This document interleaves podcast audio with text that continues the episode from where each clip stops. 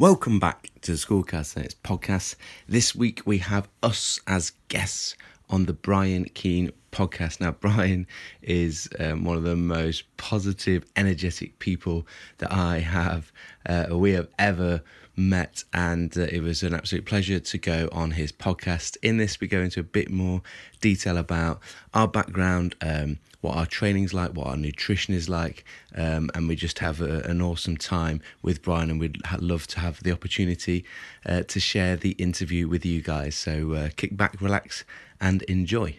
Hey, everybody, welcome to another episode of the Brian Keane Fitness Podcast, where we talk everything fitness, nutrition, and mindset to help you with your goals. I'm so excited today to be joined by my two awesome guests, Tim and Jacko from the School of Calisthenics. Tim's background is in the world of strength and conditioning, and Jacko was a professional rugby player. Neither had any gymnastic background before they started the School of Calisthenics, which is pretty incredible considering some of the amazing bodyweight feats that they can both execute. Like, I'm not even joking. If you check out their videos on social media, it ranges from human flags and handstands to back levers and muscle ups. Not to mention the lads, just side note, are absolutely jacked. so, as this is the first time I've had two guests on the podcast during the same interview, I'm going to keep the introduction super short and keep, pass you over to the two lads to explain their story. But with that, it is my pleasure to introduce today's awesome guests, Tim and Jacko. Lads, welcome to the show. Woo, yeah, yeah, yeah. Oh, whoa, we are excited to be out. So I'm just trying to be more excited. Where did that come from? Well, Brian is one of the most excitable, like highly excitable people I think I've ever met, and so I was trying to outdo him. Oh, you've done well there. it, it totally worked. I was like, oh, I, I like this energy. Let's, let's like, keep Mate, thanks for having us on. It's an absolute pleasure to come and spend a bit of time chatting to you, and uh, appreciate you um, sharing a bit of calisthenics love with your audience. Yeah, you're still lads. I like I got really sucked in. Like I was saying when we met for the first time in London, it was a few months ago. Was it a few months ago? A few weeks ago? And I'd been following your stuff for ages. Like your stuff's class. Some of your videos are amazing. Some of the shit that you're able to do. Um, before we get into any of that, uh, we can start with Tim or we can start with Jack, or you can rock paper scissors. It's totally up to you. Talk me through your backstory and what got you started into fitness and then what brought you to calisthenics? Um, yeah, I'll kick off. Um, so it's Tim for those that can't, that don't know my voice. um, yeah, so I've been, I started playing rugby when I was about nine, ten years old, and um, a number of different sports when I was when I was younger growing up, um, but that was my main one. Um, and then I sort of when I was about 20 years old, I playing at university. I started having some shoulder issues. I dislocated my shoulder for the first time, and then that set me off on a road um, of a number of dis- dislocations over the next sort of like probably eight years, two reconstructive surgeries, um, and I, I, tried to get back to playing the whole time, and um, uh, it was continuing to have problems with it, dislocated another surgery, and um, I got I was at the same time I was I was sort of moving careers into to becoming a strength and conditioning coach, um, and I, I kind of decided that I couldn't afford to be injured anymore with my shoulders while I was trying to uh, start my career as, a, as an S&C coach. Um, and I was away um, with my wife in South Africa where she's from, we, we're down by the by the sea and.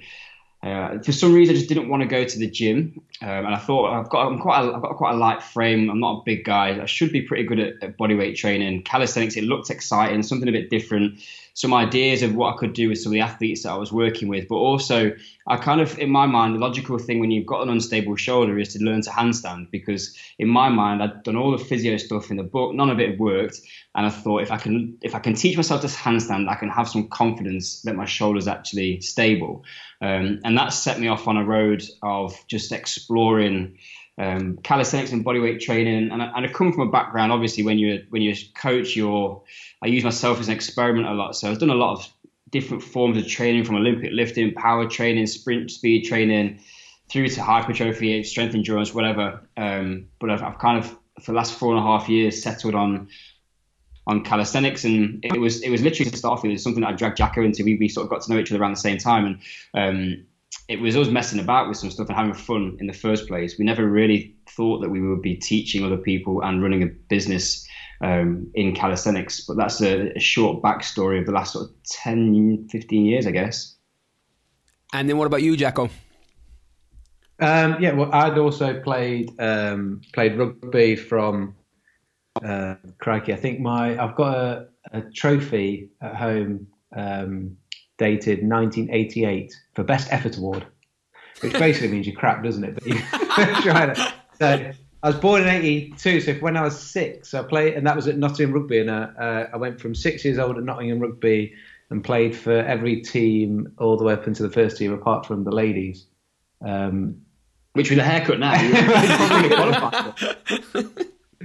Which I have a lot better than the mullet I've sported for a couple of years. Well, uh, well the mullet was actually uh, called the greatest haircut in rugby at one stage, I think. Um, anyway, so uh, I had, uh, I think, uh, 13 years um, playing pro rugby um, at Nottingham in the Championship, and uh, had five years ago had a head injury, um, or had a series throughout my career, but there was one final one in training that um, ended my ended my career slightly early. I was 31 at the time, so no spring chicken, but I think I had a couple of years uh, left in me, but that was sort of cut short. Um, I met Tim around the same time um, through a mutual friend of the church who to introduce us, and um, I was wanting to get into S&C, and he'd gone in, he'd gone into S&C through um, he'd not gone to university, it was a, a different route in, um, and so he sort of hooked us up and uh, he, as he said, he started to change his training around towards calisthenics and bodyweight. I'd, after my head injury, it took me quite a while to sort of recover after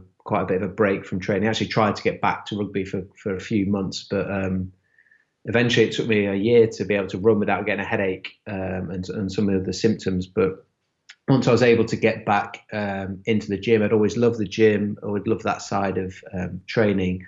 And uh, once I got back into that, um, around this time that Tim was exploring, um, trying to learn how to do a handstand, which at the start was pretty funny because we were absolutely rubbish.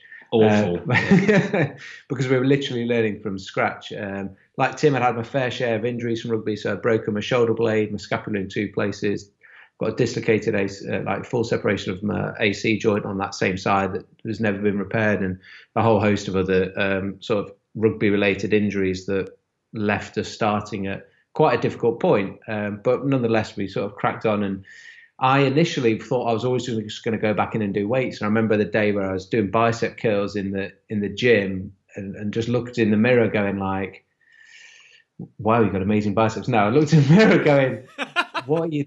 What are you? What are you doing?" Like. You could actually do anything you want now. Like previously, you trained for rugby. There was always a game at the weekend, and that was like my motivator. And and actually, when that was taken away, I actually found, to my surprise, that I found motivating myself to actually train really hard and, and, and be really committed to it quite difficult without the end point of having a game each week. And um, I never thought that was be the case, but I sort of prided myself on that motivate. I was always motivated, always wanted to train the hardest. That was sort of my thing. I wasn't the most skillful player. Was, it was all down to sort of like just hard work.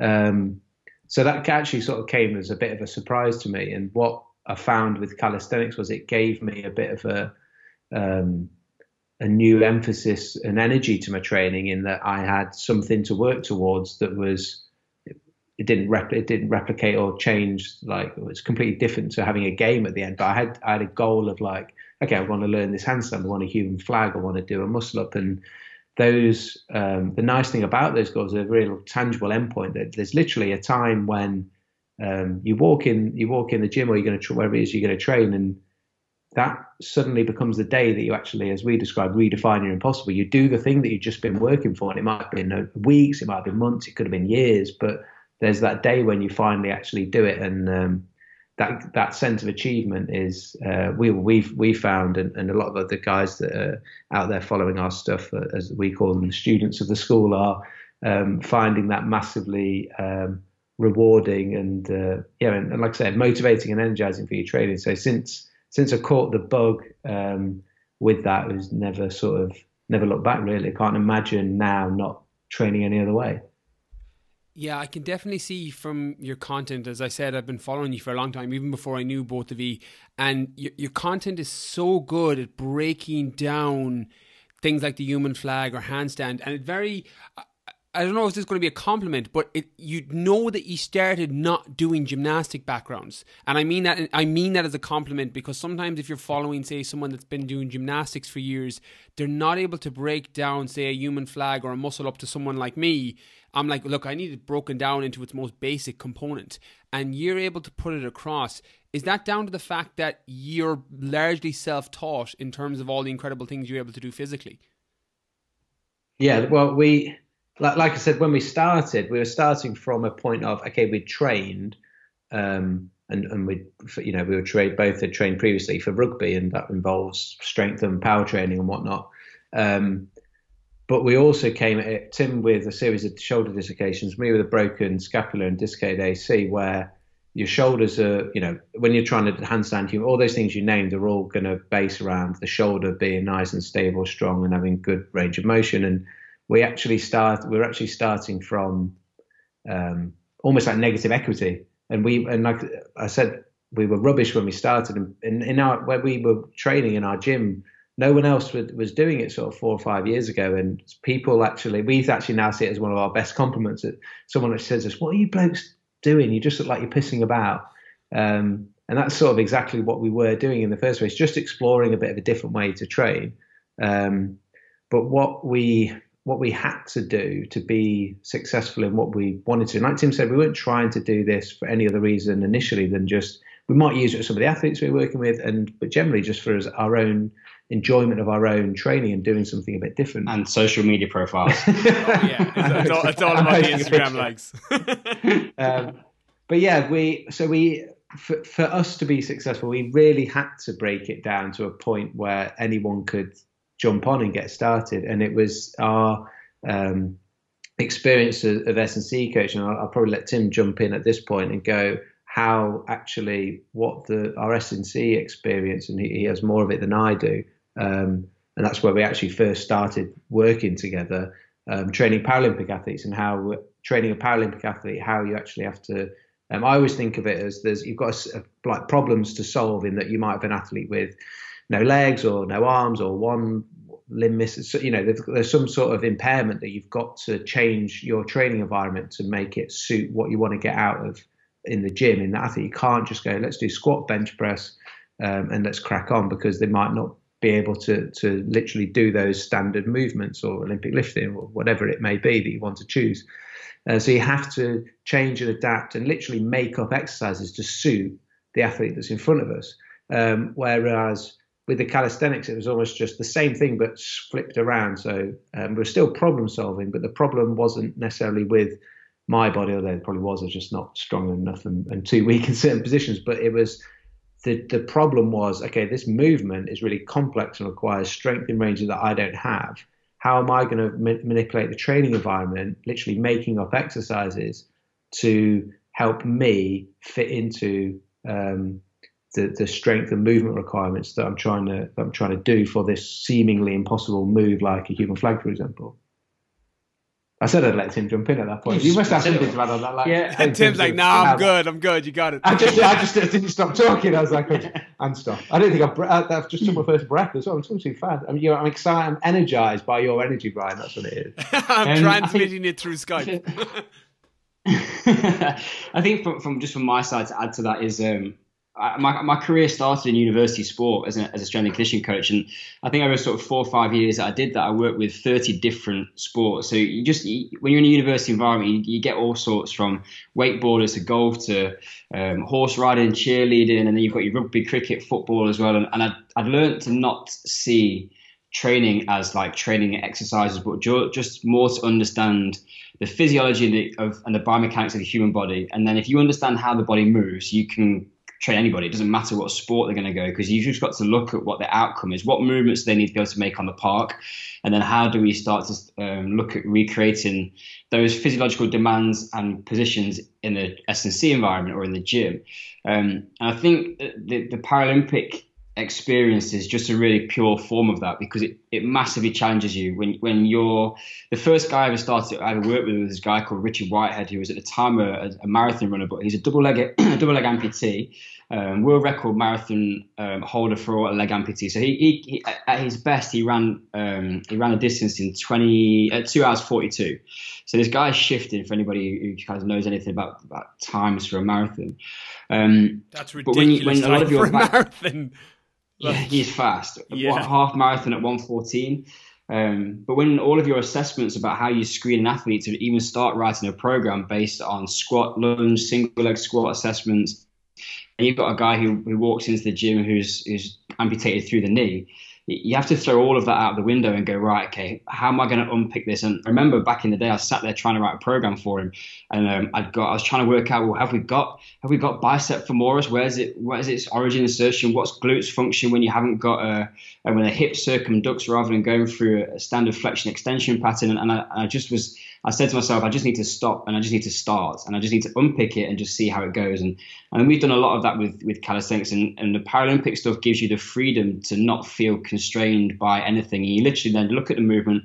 What shape do I need to be in for a human flag? Well, both arms need to be in full flexion. One of them's got to push, one of them's got to pull at end range. So I just now need to come up with some progressions, which mean that I can train my body to adapt to it. So a simple adaptation to impose demands theory. Um, and if I do that effectively, it's just a matter then of, of linking it together and combining the skill component of teaching myself and, and, hardwiring the central nervous system to move in a different way and being able to put down the required amount of force in those positions. Jacko tells me off because I often tell people that the human flag is easy. Um, and it's not easy to do, but the principles when you understand of what, you, of what you've got to try and do is you just need a stupidly good single arm active hang and you need to be able to connect that through the through the obliques to get the, the top side lift and the bottom arm is just pushing hard into the into the bar to keep the elevation of the rib cage up um, it's not that complicated but it does require some specific approaches to training and, and, and we just really enjoyed that process of unpicking movements breaking them down building them back up again and, and we're really passionate about helping other people who have never done calisthenics or don't think that they could ever do a human flag to have a, a route on because when we started we really found that there wasn't a lot of information available for people like us. It was all from ex gymnasts. It's like, well, if you can handstand from the age of five, you don't know what it's like to try and learn to handstand when you've had two shoulder reconstructions and never done anything like that before. So it, has been a, a, very organic process, but we wouldn't be where we are without sort of my 10 years and Jacko's five years of S&C experience because that's really bolstered our philosophy and approach. Yeah, I think the like the School of Calisthenics what did we actually start? It was like January 2016, so like yeah. a couple of years ago. Whereas like the whole, um, like what you said, Brian, it's really nice actually for you, for you to say that. Thank you about that, that how we break down the content so that it, it seems like people can, it seems less impossible, even though yeah, these things might feel like that. And they certainly did feel like it to start with. And as Tim said, that human flag might not feel doesn't isn't that complex now, but actually when we first started, it was like, how on earth do you even do that? I thought I it was thought photoshopped, yeah. and I thought I was going to dislocate my shoulder. yeah, you did. Yeah, I did. Tim was like, oh, this this is the type of position where I dislocate my shoulder, and I, I didn't know him when he had dislocated, so I was like, rugby mentality was just like, shut up, mate, crack on, let's have a go. We're only going to flag. I'm like, if you're not going to have a go, I am. Um, and uh, but actually, what the whole, um, I guess, the whole of our coaching has has come from um, a, a, foundation of strength and conditioning, exercise science background and foundation around mainly in Paralympic sport. And you know, five years ago when I first met Tim and started getting starting to, to transition out of like pro rugby into like an S and C career, um, I didn't necessarily at the time was like mad keen on particularly um, passionate about um, Paralympic sport at the time. It just so happened that that's where, where he was doing all of his work, and and I basically spent the first year of my career just following him around um, and learning what he was doing. But that that foundation and base level of knowledge that you that you're almost forced to try and do and apply uh, has really, I feel like without that we wouldn't necessarily be able to do what we're doing now with our sort of calisthenics coaching. And that's the end of our really succinct answer. Yeah, works next, for me. Next question. Yeah, well, well, well something that I'm curious to talk on, just as as you're speaking on that, when you made the transition over first, and you both obviously had different reasons, um, even though there's a little bit of overlap. Did your tra- when you started training for calisthenics first? Did you have like a transitional period, or did you stop doing S&C and hypertrophy and go straight into calisthenics, or was there a period where it was like, right, I'm going to do you know bis and tris, and then I'm going to do a handstand at the end? What did the transition in your training look like for both of you? Yeah, I was. Um, mine was really interesting because I was um, like a lot of people, the guys particularly I've spoken to since, they're like, "Oh, I want to try calisthenics, but I'm, I'm worried I'm going to lose all my gains because I'm not doing bench press." And I was at the point where I said, I'm going to give myself three months. I'm, I'm just going to focus on calisthenics because if I lose all of my muscle mass and I don't like the way that it goes, I know enough to get it back. Um, and so I, I, I, literally went like cold turkey. But that's a little bit about my personality. I'm kind of all or nothing. Um, but and, and, then that was yeah, that was four and a half years ago. And I, I haven't done a, a, a upper body weight based session since I started calisthenics. The only thing that I touch base with on a regular basis, um, where around lower body training, is is some um, weighted lower body work, and then I occasionally touch base with, with some Olympic lifts just to make sure that I can still do them effectively. but um, yeah, that was me. You you had a bit of transition. Just, just, just, just, before you go on, Jacko, for anyone that's not familiar with how the boys look, they both look like they've been peeled off the cover of Men's Health. So just to give you a little bit of a of an idea, like you, by looking at you, you both look like bodybuilding fitness models in, in a in the very lean, muscular, like what most guys kind of go for in terms of look. And to think that you just got it from calisthenics and bodyweight training is amazing. Now I, I, I know because I've seen how you train, but just to give anyone that is listening that is unfamiliar with the way you look, like it, it's so interesting to hear your transition in training and how you train. So just before Jacko, you go on, I just wanted to uh, interject that slightly just to give people a bit more context on it just add to your list of questions, Brian, just to ask Jacko about how he got that six pack because it's it's not fair to, to let people believe that that's just from doing the human flag. Well, it was body weight training. It was a lot of sit ups when I was like 13 years old. It's, it's a curse, the turtle shell. Um, my um, Tim always says it looks like I've swallowed a turtle. Um, living inside him. I did love the Teenage Ninja Turtles. I, I like pizza. Like, what's that? Which All one? of them. Which one likes Tell pizza? Brian Yeah. about your um, transition. Um, my transition was a bit. too, I'm laughing because I was that guy that Tim said. I so I carry. I was. Um, I'd come out of rugby and thought that. I remember even saying to one of my mates, um, Tim Strether, um, at, at rugby, I was like, mate, when I finish rugby.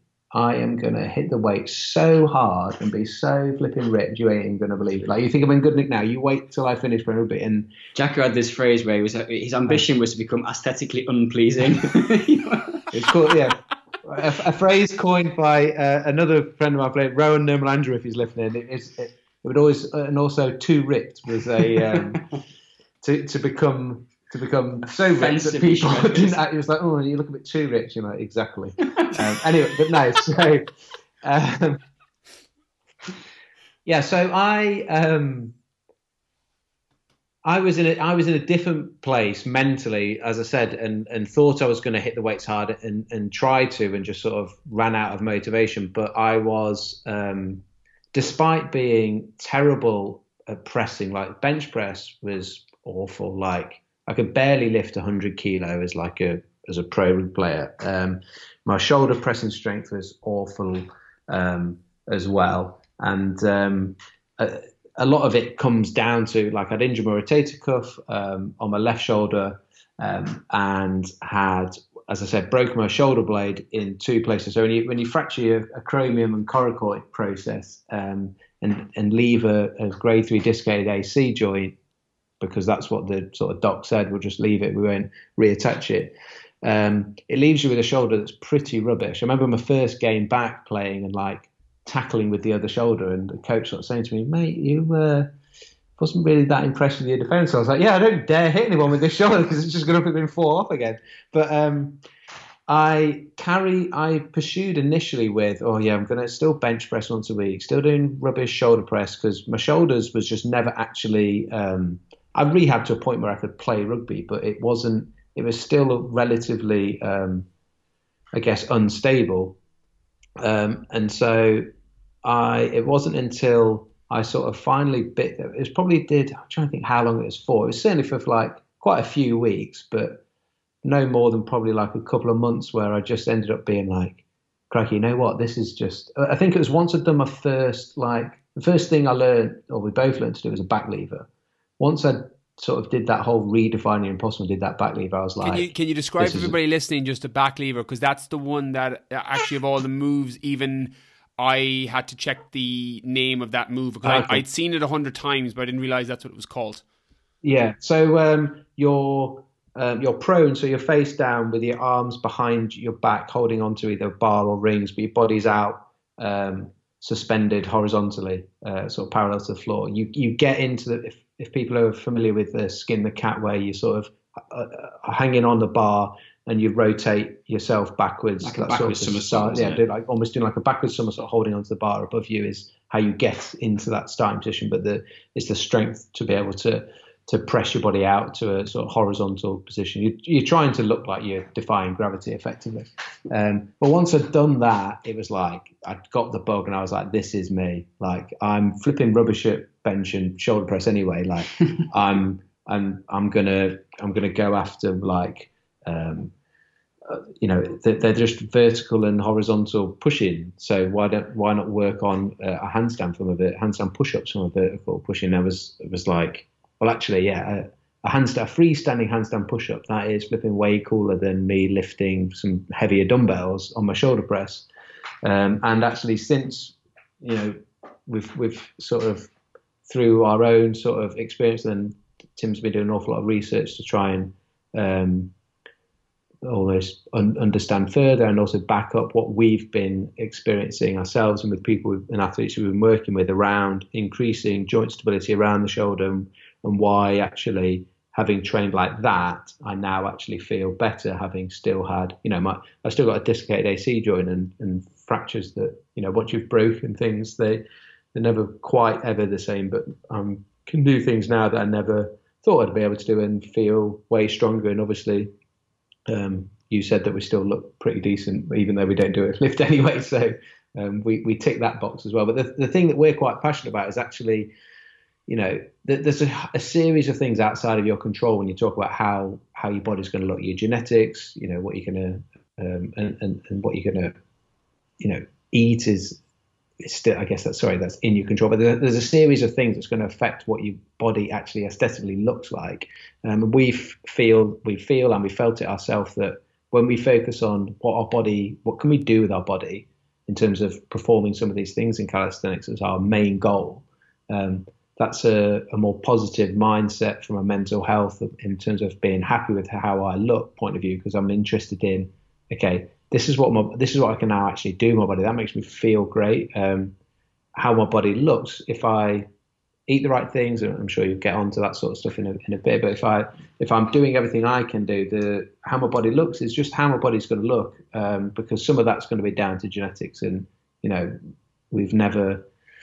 Um, and if you want to take uh, enhancing things, uh, which we've never wanted to do or anything like that, then you know you're sort of stuck with some of those things like your genetics. Um, we just feel that's much that's a, a healthier way to look at things which segues perfectly into the nutrition. I'm curious for, from both of you because I'm sure you both eat differently, or maybe it's the same. But what does your diet look like in terms of day to day? What did you have for breakfast today? What are you having for lunch? Like, what does it change? Is it the same? What kind of food do you eat? Um, talk us through a little bit on your nutrition from from both of you, Tim or Jack, or whichever whoever wants to go first. Yeah, I'll kick off. Um, I think nutrition for me has been a bit of a it's been a journey. Um, I, we we look my car, my wife and I look back at the, the, times when we used to have crunching up cornflakes for breakfast, and they were good days. Um, but we don't do that anymore. Um, so this morning, for me, as an example, was scrambled eggs and some smoked salmon, um, some nuts. So I, I, I don't eat a huge amount of I have carbs in my diet. I'm not anti carbs, but I just don't I don't respond to them brilliantly. So I'm kind of fairly careful about the quantities that I, I have.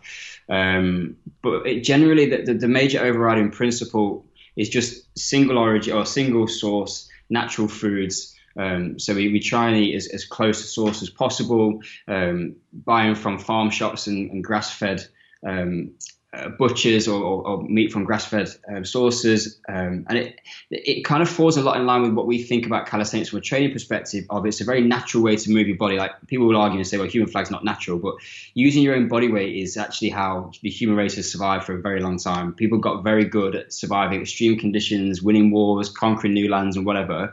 Not because we had barbells, and which weren't actually invented until 1928, but because we just got body weight strong, people will like, will have that, that that ability, and we kind of feel that natural side of training fits really well into a natural way of eating.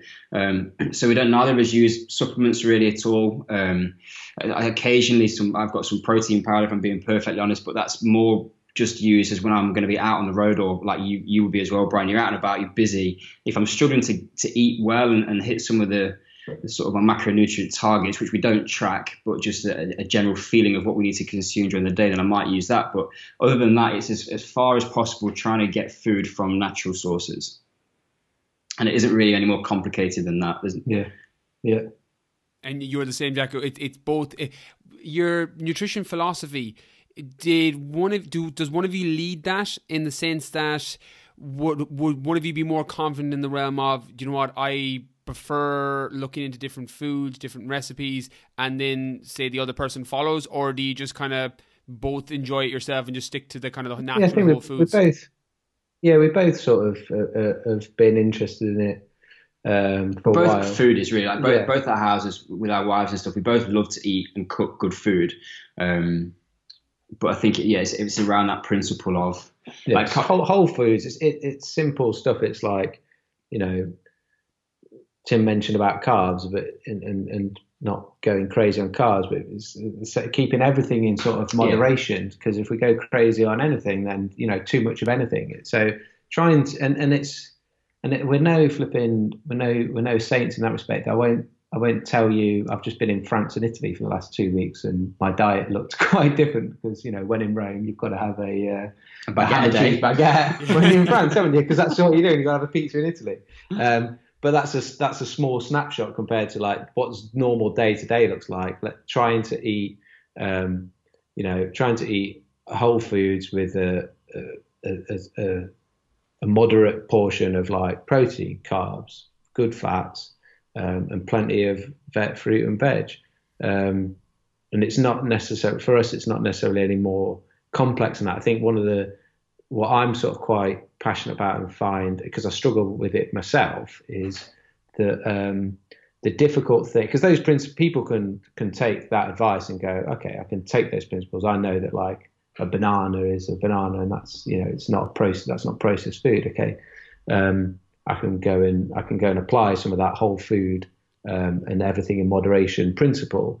The the challenge I find it most is making that actually a reality day day to day and being really and being consistent with it when you when the reality of life and busyness of life is going to get in the way. And um, there's a whole load of like you know you have to be prepared and organized to actually make sure you've got the right things to be able to then eat the right things and and look ahead if you've got certain periods where you know you you want to have something really good at lunchtime at work for example but you've actually got nowhere to prepare it or that means you're either going to buy something that, isn't that is isn't whole foods and isn't what you want to have, or or you're going to go hungry, or you actually need to prepare something in advance. And, and different ways that we can do things like batch cooking stuff and that sort of thing, using like I love using a slow cooker and cooking up like you know a whole thing that's going to fit like make six meals, and me and my wife eat that, can eat that three times, and it just trying to make it simple in terms of application, I think, is one of the most beneficial things rather than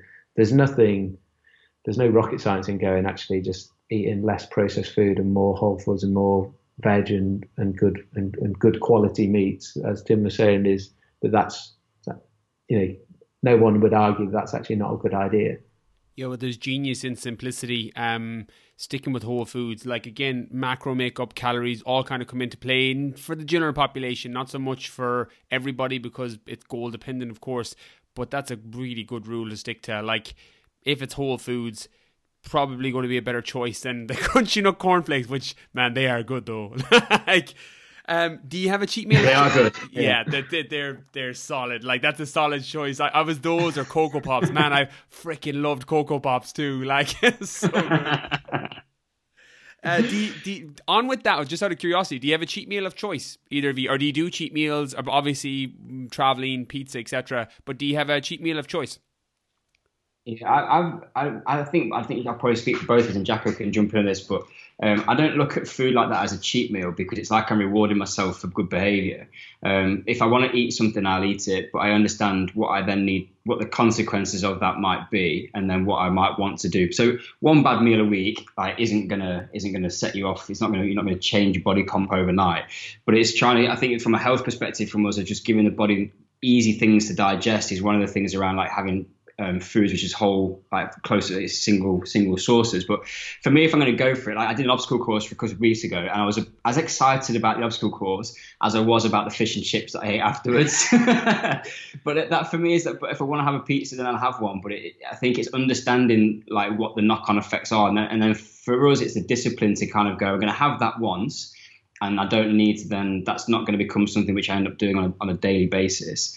Um, but I actually like the thing is now we, we have a treat when, we, when we've done a workshop on the way on the way back. We eat dark chocolate on the way home, like eighty five percent or whatever.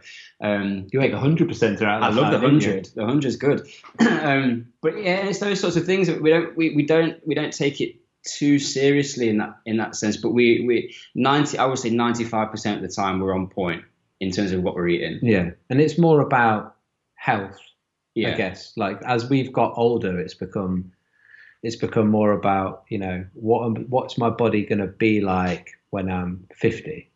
You know, can I still do a handstand, or can I? Can you know? Tim's got a little boy. Like, can he run around with him, or is he, or is he going to have knackered knees and can't move?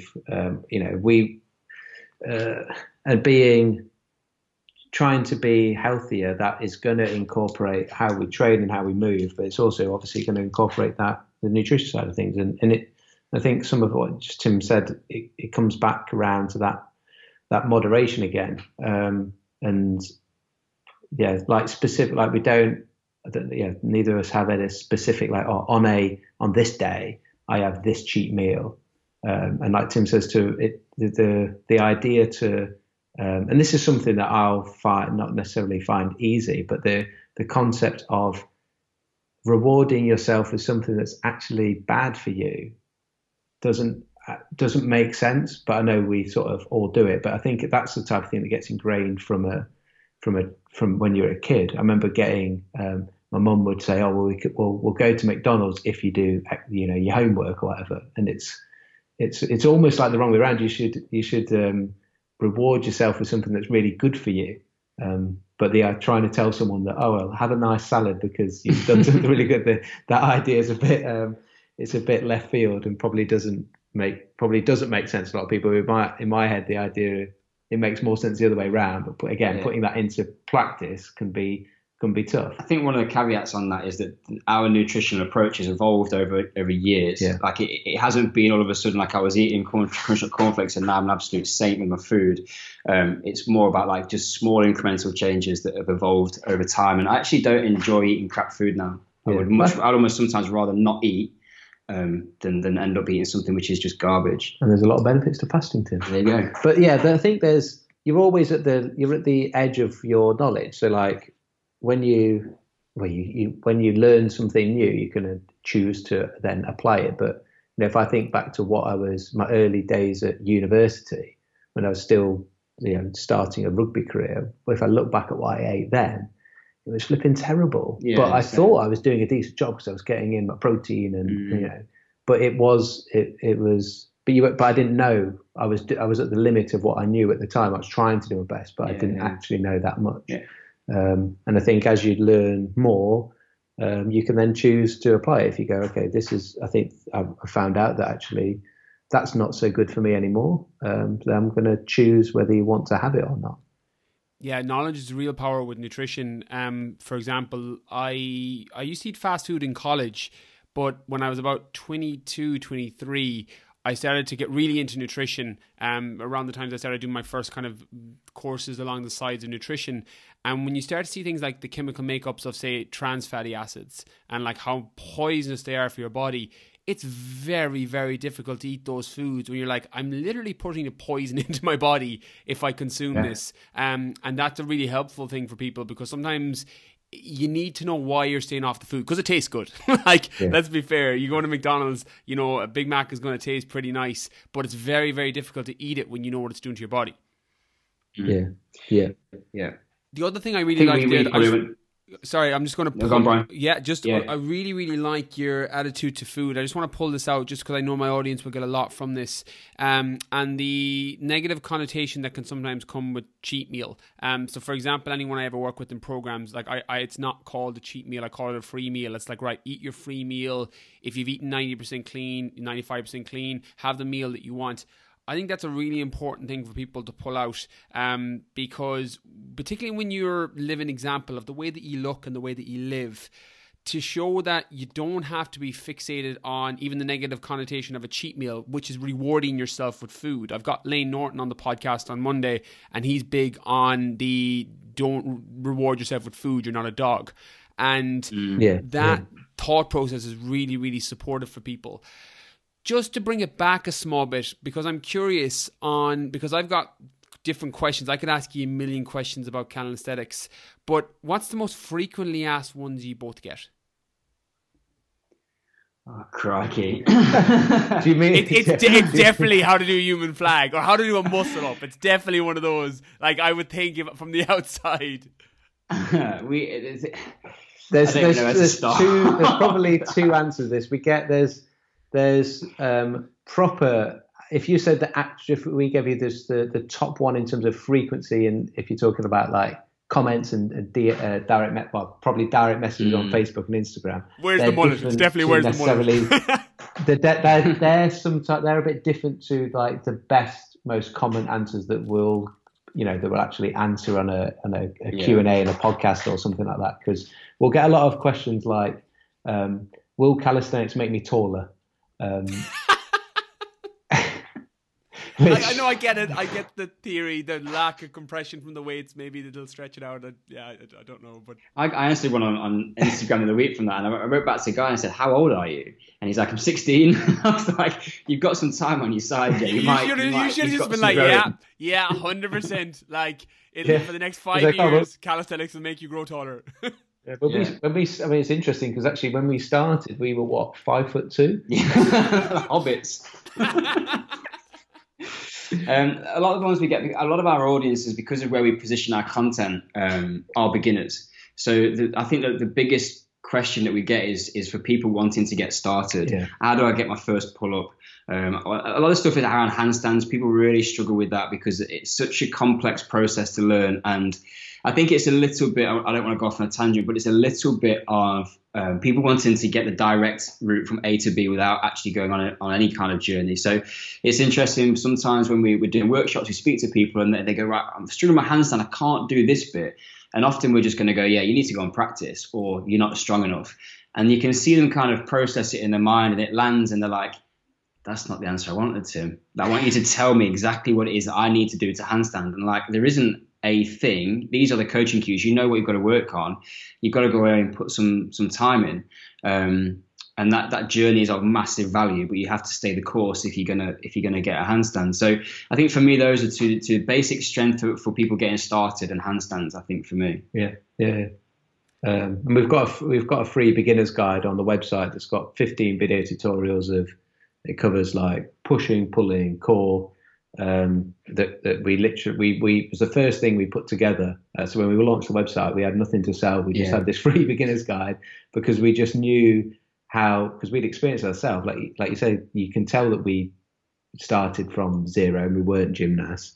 Um, and that we knew it was difficult to get started for us, um, and so we knew that you know for other people it, it's going to be the same. when we've always been passionate and want to stay passionate about helping other people you know get started because um, we know there's huge benefits to to this form of um, training from you know the, the physical benefits to the mental benefits to to even just the fact that actually you can you don't need a lot of stuff if you're just gonna you can do it at home. Um, it, you know it might be that that just saves you the the journey to and back from the gym might that could save you half an hour three times a week. And what could you do with that time? Um, because you've got a busy, stressful life. You know, there's a, there's so many different things that we've experienced. We we just want to you know, if people want to, we uh, uh, get started. We want to have make it easy for them to do that.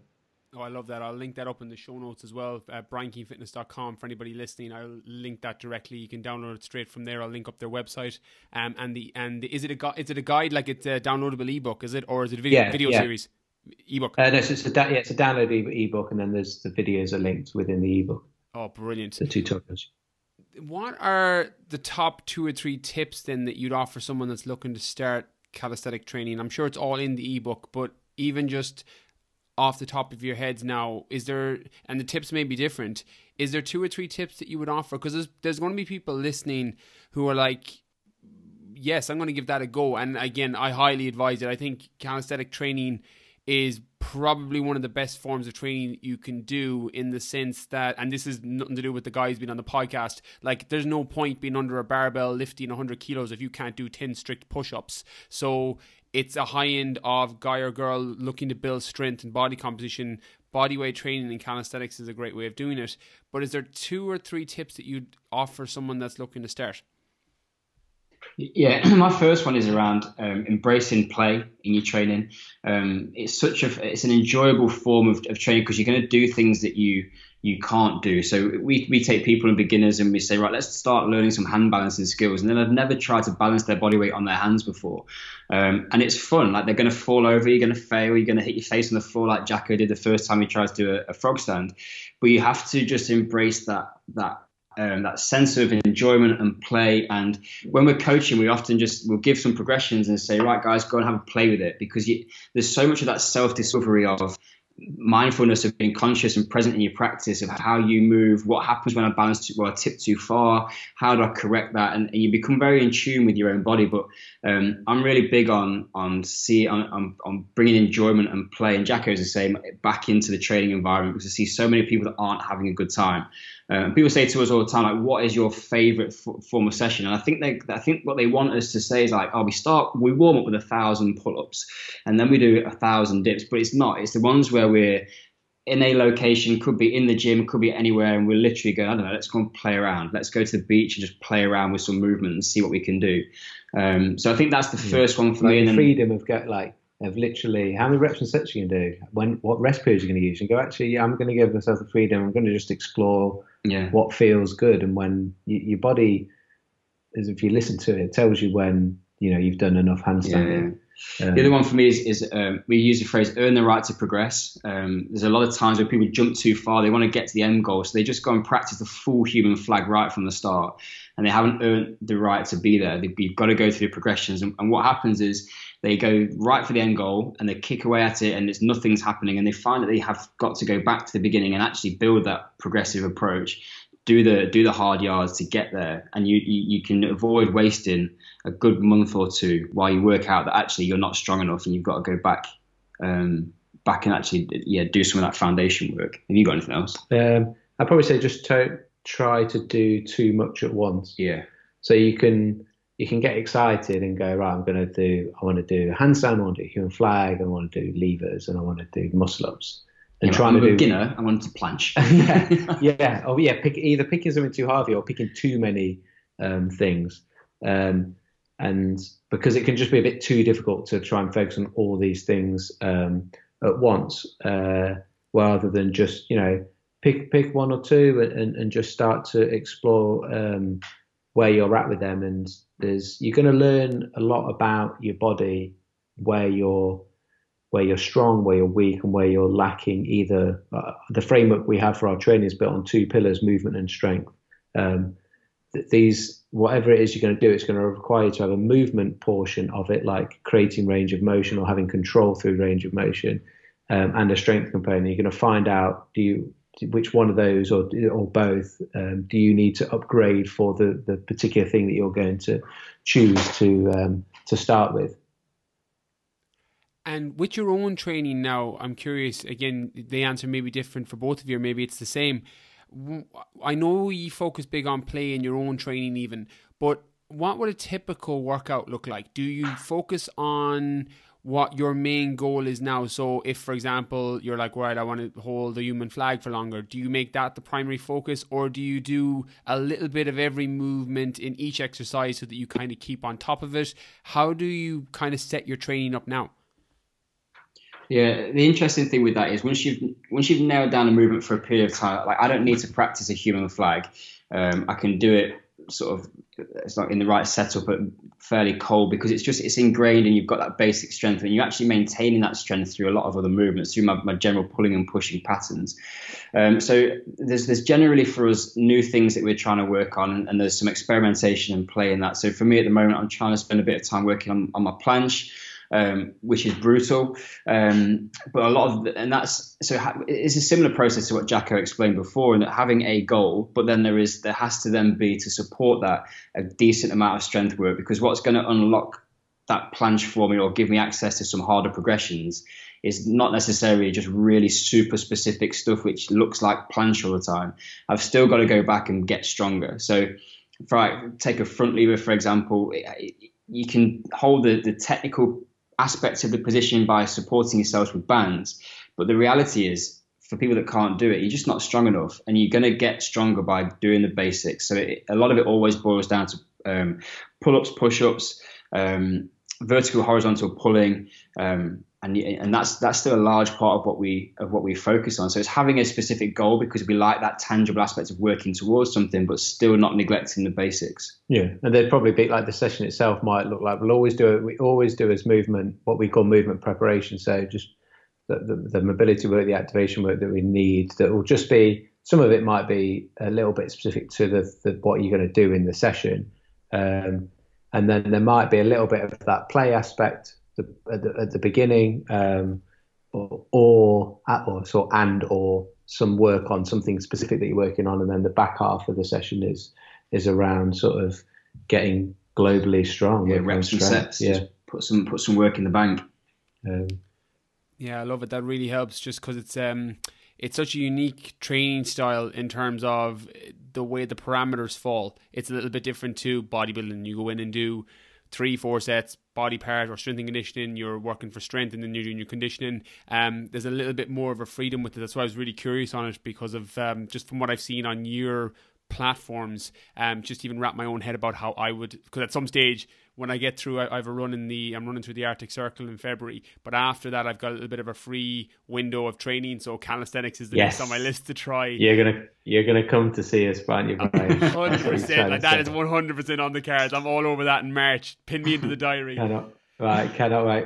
Perfect. You're booked in. Um, I think that one one other thing to say on that is that say take the handstand for example. I mean any of it, but take the handstand for example. It's uh, you don't have to. We ended up going um, sort of all in with with bodyweight and calisthenics just because we enjoyed it so much. Um, but that doesn't say that somebody can't mix a bit of it into their strength training that they might be doing. We're some of the Paralympic athletes we're still working with, if it's applicable, will use some of the exercises. You know, Tim, you've got a load of um, wheelchair races that um, some of that planche work yeah. is really, really beneficial for. Um, so, you know, somebody could want to improve their overhead pressing um, strength because they know it's a weakness and actually do a little bit of handstand progressions and handstand work to actually improve that shoulder stability that will then let them improve the strength of that vertical pressing. So it doesn't have to be, or you don't have to choose either or. Um, it, it, it, can totally be. That's probably that, that is a question we get asked. Actually, it can be a blend. We just choose not to mm. use weights because we actually just enjoy doing purely body weight. But that's that's just our personal preference. Yeah, no, I like that. I'm going to take a little bit of a different direction now. Um, just for the last little bit, it's kind of I want to say kind of rapid fire, but more I'm going to throw random questions at you. So not necessarily based around calisthenics, and you can go in whatever whatever order. You can go Tim Jacko, or you can alternate. It's totally up to you. First one. Go. When you think of the word successful, who's the first person besides each other or beside the family member that comes to mind, and why? Brian Keane. and beside me. But but I, I will totally best... take that. yeah. Well, you always tell you got you tell us you've got the best life ever. So yeah, that's pretty full on, isn't it? That's true. I do have the best life. Crikey. that's a hard one for me actually because I, I probably draw uh, some influences from from a range of different people, but I'm also I don't want to sound a bit obtuse when I say this, but I'm also like um, I try not to follow too much stuff because it's. I was watching some Gary Vaynerchuk stuff through the week, um, and he was like, "I don't want a mentor because I don't want somebody coming in disrupting my energy." I was like, "That's a really bold thing to say." Like, I'm not going to go to that degree, but I don't know that I've got a, I've got success depicted um, in somebody else that I'm aspiring to be like in, in, a particular person. There are a number of different things I, I would like to achieve, but um, I think I've learned over the years, and maybe this has come to like, at the beginning of this year, I didn't set any goals um, because I've had a because life kind of gets in the way, and of, and sometimes and opportunities come along that you didn't see coming. So um, yeah, I'm going to take a.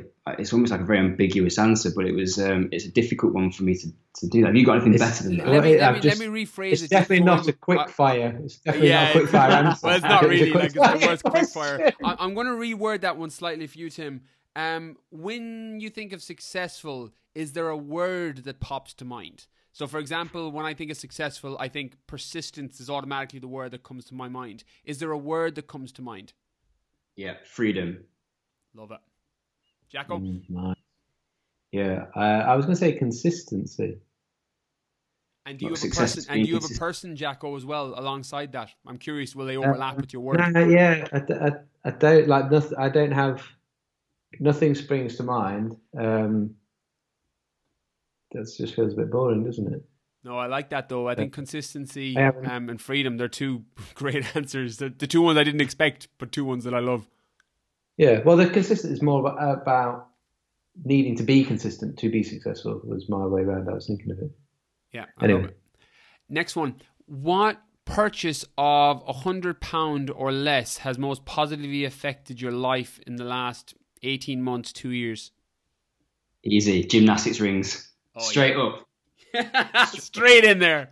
Because I don't need them. I- Like, that is my gym. I, I put those in my my bag. Like my wife's South African, as I said, we we travel quite a lot. I can train anywhere in the world, and I can get a proper workout with a set of gymnastics rings.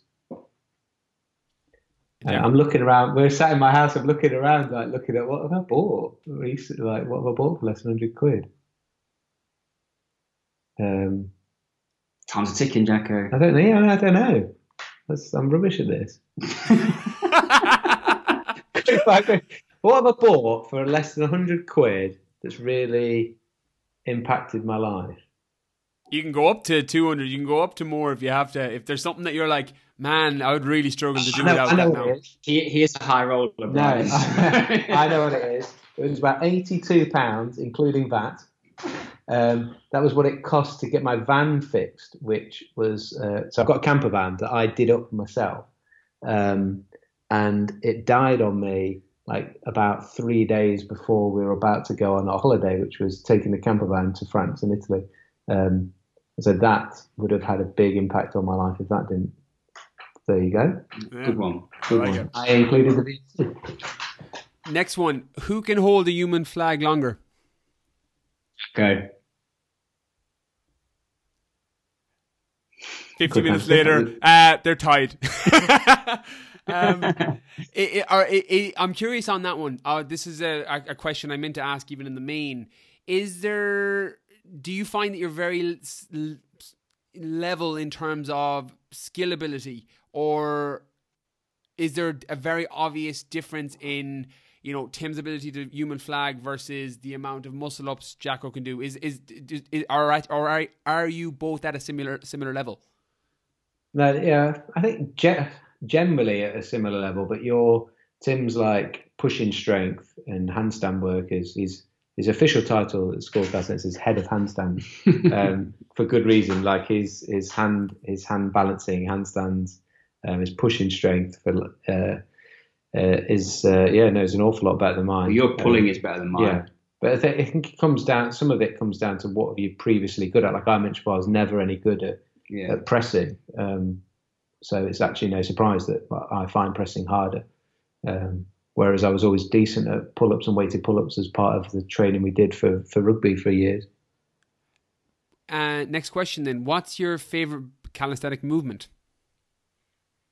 Uh, for me, like anything which is on my hands, um, someone asked me this the other day. Actually, I think it was one of the questions. I, I said it's handstand for me never stops giving. Once you can do a handstand, I can do a handstand push up. When I can do a handstand push up, I can learn a tiger bend. When I can do that, there's always mm. more for me to do. There's so much scope around that that that that kind of part of calisthenics. Whereas a human flag for me is a tick in the box. I'm not really too fussed about taking it any further. Yeah, it's. Uh, I have enjoyed a flag in my time, many photos in different places. That's what I quite like about doing it. Um, I did my world's, my, not the world, my my highest flag to date on holiday at 400 odd meters. Um, not on a pole. It was the, there was a sign saying that's where we were at. It's from zero. Anyway, um, but it's probably for me. It, it's a. I like doing anything that I can't yet do in a weird way. It's that. It's that thing of trying to learn something new, and that might even just be like a. Um, like I'm really enjoying working on like my back bridge at the moment, which is more of a mobility type of thing. Um, but trying to do, it, yeah, it's that it's the trying to do something that I can't yet do. Um, it can be a bit frustrating at times, certain things, but um, it, it, there's there's something nice about. Um, it's almost like the the anticipation of like when you're going to finally be able to do it, and you get these like along the way. You don't you don't go from oh, I can't, it feels impossible, I can't do it and then suddenly do it. You get these like little glimmers of hope along the way. I had one the other day with my like my straddle planche, and it felt it was like it's still I can't do it, but it felt I had that little glimmer, and that's that always makes me sort of excited. I think that's the thing that I like about it. Love it. The next one may be training based, and it may not be. What's the best advice that you've ever been given, and who gave it to you? I'll go. I'll go on. go on. It was Tim gave it me. It was very early on in um, oh, in my career as being basically self-employed, um, and he said, I can't remember. I can't remember what it was. It was obviously some inquiry came in about you know some work that was available, and, and I was like, oh, I've got no idea. He's like, just say yes, and then figure out how to do it later. I stole that off Richard Branson. Great advice. Um, that's self-employed life, right? That's uh, that's the business. Um, for me, someone said to me quite early on in my strength and conditioning career that when you're at the top, someone's always going to want to bring you down. Uh, I'm not saying that I'm at the top, but whenever I encounter those kind of situations, it's um, it's a reminder that you're probably doing something which is which is has value. Yeah, um, I love. There's a I can't remember who the quote is attributed to, but it's uh, that no one kicks a dead dog. That when you're moving towards something, it's normally a sign that people are going to start kicking you or throwing stuff at you. So it's uh, in a lot of the cases, assuming it's not someone in your inner circle, your wife, your partner, that's like, Jesus, maybe don't do that. There's probably a good sign you're moving in the right direction if you're getting a little bit of negativity or hate. Um, so really good advice on that one the last one then, because I'm conscious of time and I, I could I could talk to you lads for hours. I'm looking forward to coming over in, in March after the Arctic. That'll be uh, that's gonna be the deadly. Gonna be like right, human flag, go. um, last question: If you could go back to give your 18 year old self advice, either training, life, or anything, around the time of coming out of school, what would you say to them? Uh, do what you love. I think there's a lot of time for me over, over university and stuff. I was, I was, doing stuff because I felt like that was the right thing to do. Um, and I'm way better and I have way more success when I invested time and effort in the things that I love. Yeah, I'd say uh, you can do anything um, because I, I, came from a, you know, my, um, I've got, I'm one of four uh, kids and everyone went to university and you know, the idea is, um, you know, once you've been to university, you get a good job, and it has to be like a, um, um, what's the right word? Proper job. Yeah, proper job. um, and actually, clearly, I'm not doing that now. And um, I think it took me a long time to realize that actually there's a lot, you know, there, there's so much we can do in life. And actually, whether it's work or not, that you can, there is, the it's seemingly it, the possibilities are endless. Um, I had I was in the I was in the sauna actually yesterday, and the guy, what did a guy say? Oh, he was talking about health and safety because he wanted to throw water on the like thing to make hot. Anyway, I was I was thinking, mate, you need to get. I've, I've been to Thailand once. I remember the, the the biggest thing that struck me about Thailand was like anything goes. Like I don't mean like being naughty and like illegal, but like you can do anything. And it's that that I, I remember coming back from there being like, yeah, you really can. Um, you know, life it doesn't. We get told in the well, depending on your upbringing, but um, you know, you, you if like mine, it was that it was a bit sort of the well, the opportunities seemed a bit more like in a box of like you need to do this and this and this. Or actually, um, you know, I'd say to my, I'd say to my 18 year old self, you can literally do anything. Um, so anyway, it's a bit ties in a little bit what Tim said, like do what you love, but yeah, go and explore. Don't be afraid to do something that uh, is a bit different if that's what you want to do. Yeah, I think it's great advice on both sides because they're very, very similar. Um, and I think anybody listening, irrespective of age, the only other thing that could catch you there because that advice is amazing whether you're 25 30 40 is don't get kind of caught with the sunk cost fallacy of well i've spent so much time in this job i need to stay in it or i've spent so much time in this relationship i need to stay in it or i've spent so much time doing insert x amount here and you even though you're miserable and you hate doing it you think that because you've committed so much time to it, you should continue to do it going forward. Um, I love that advice. I think for anybody listening to adapt that and apply that in your own life is going to support you and just make you healthier and happier, yeah. lads. I think there's one thing on that, Brian. I just wanted to add on is that if you if you are careful about how you design your lifestyle and you're not taking on huge mortgages and massive debt and creating all this stuff around in your life that, that then needs sustaining, it's way easier to pivot and just quit your job because you actually haven't got all those commitments. And that's the big thing that, that, that my wife and I, she's self-employed as well, have done. Like we don't have a luxurious lifestyle. It's pretty simple, but it's afforded us the opportunity to make quite brave, fairly sort of calculated, risky decisions because you you're not, not all of a sudden worried about how we're going to cover these costs. We can live on on a fairly small amount, and I think that's something I would advise people like keep your life simple because if if you have that feeling of you want flexibility and like I said before, the freedom to do what you want to do. I have a quote right in front of me here um, from I think it was from the book Sapiens, um, talking about the luxury trap and I have a little note made underneath it that says, "Are you doing stuff you don't want so you can buy shit you don't need?" And yeah, yeah. it's it's literally right here in front of me as I'm recording this because I have to remind myself of that because to live a life of freedom or, or freedom's relative, but not spending money on stupid shit to either impress people that you don't care about or that you don't even know or to make yourself feel better and numb out from a reality. Like I did it for years. I used to be a primary school teacher, um, and I know uh, I think it was Jacko. It was you that was secondary. Did you do secondary school teaching? Yeah, yeah, yeah, yeah. And I remember I used to spend my money on all sorts of stupid shit because I wasn't really happy in my job. Like again, I liked working with the kids and I really enjoyed that, but I hated the meetings, the paperwork, the marking, um, and I used to spend my money on stupid shit just trying to justify. Well, you're doing a job you hate. At least buy this TV or at least buy this new Xbox or buy this thing. It'll make you feel better. And all it is is a band aid over a bleeding wound. Um, mm. So I mm. love that piece of advice as well, Tim. Lads, I, as I said, I could talk to you all day, um, and I can't wait for March. And I'm going to link up everything in the show notes. So your Instagram, YouTube, Facebook, the um, ebook, I'll have that linked in there as well for everyone listening. BrianKeaneFitness.com. But tell everybody listening where's the best place for people to follow you, find out more about you, and where do you spend your most time? Um, probably well, the the website schoolofcalisthenics.com, and then we're we're always in, in uh, on Instagram and Facebook. So we've got, uh, you know, if you want to get in contact with us, just send us a DM um, on either of them, and um, that's there's, the easiest way to get hold of Tons of content on our YouTube channel as oh, well. Yeah, Just YouTube. Google, and there's loads of stuff to get started. With. It's our beginner's guide, but we've done so loads of different series of videos on, on YouTube, and there's, there'll be loads of stuff for people to get stuck into. They're going to try and play around with some of the Google. School of Calisthenics, and you'll find yeah, yeah, you'll find us, yeah. Yeah, um, I, I can vouch for that YouTube channel for sure. Like you you've got so much quality content on there for anyone looking to start out and build on it. Like it's you've got stu- you know a channel is good when you're like they should be charging for this. So go check it out.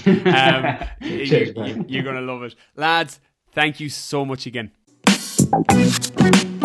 We hope you've enjoyed this week's uh, School of Calisthenics podcast playgrounds session. If you have enjoyed it, and we would really appreciate it if you would head over to iTunes or whatever platform you're enjoying this on and give us a five star review. We realise there is one to four, but really it's only about the five stars. Mm-hmm. And that helps people to find us and we get to share this information with others. We hopefully can help them to redefine their impossible. Yeah, it's totally not about just trying to help our build us some confidence. No, we're not at all insecure. So until next week. Class dismissed.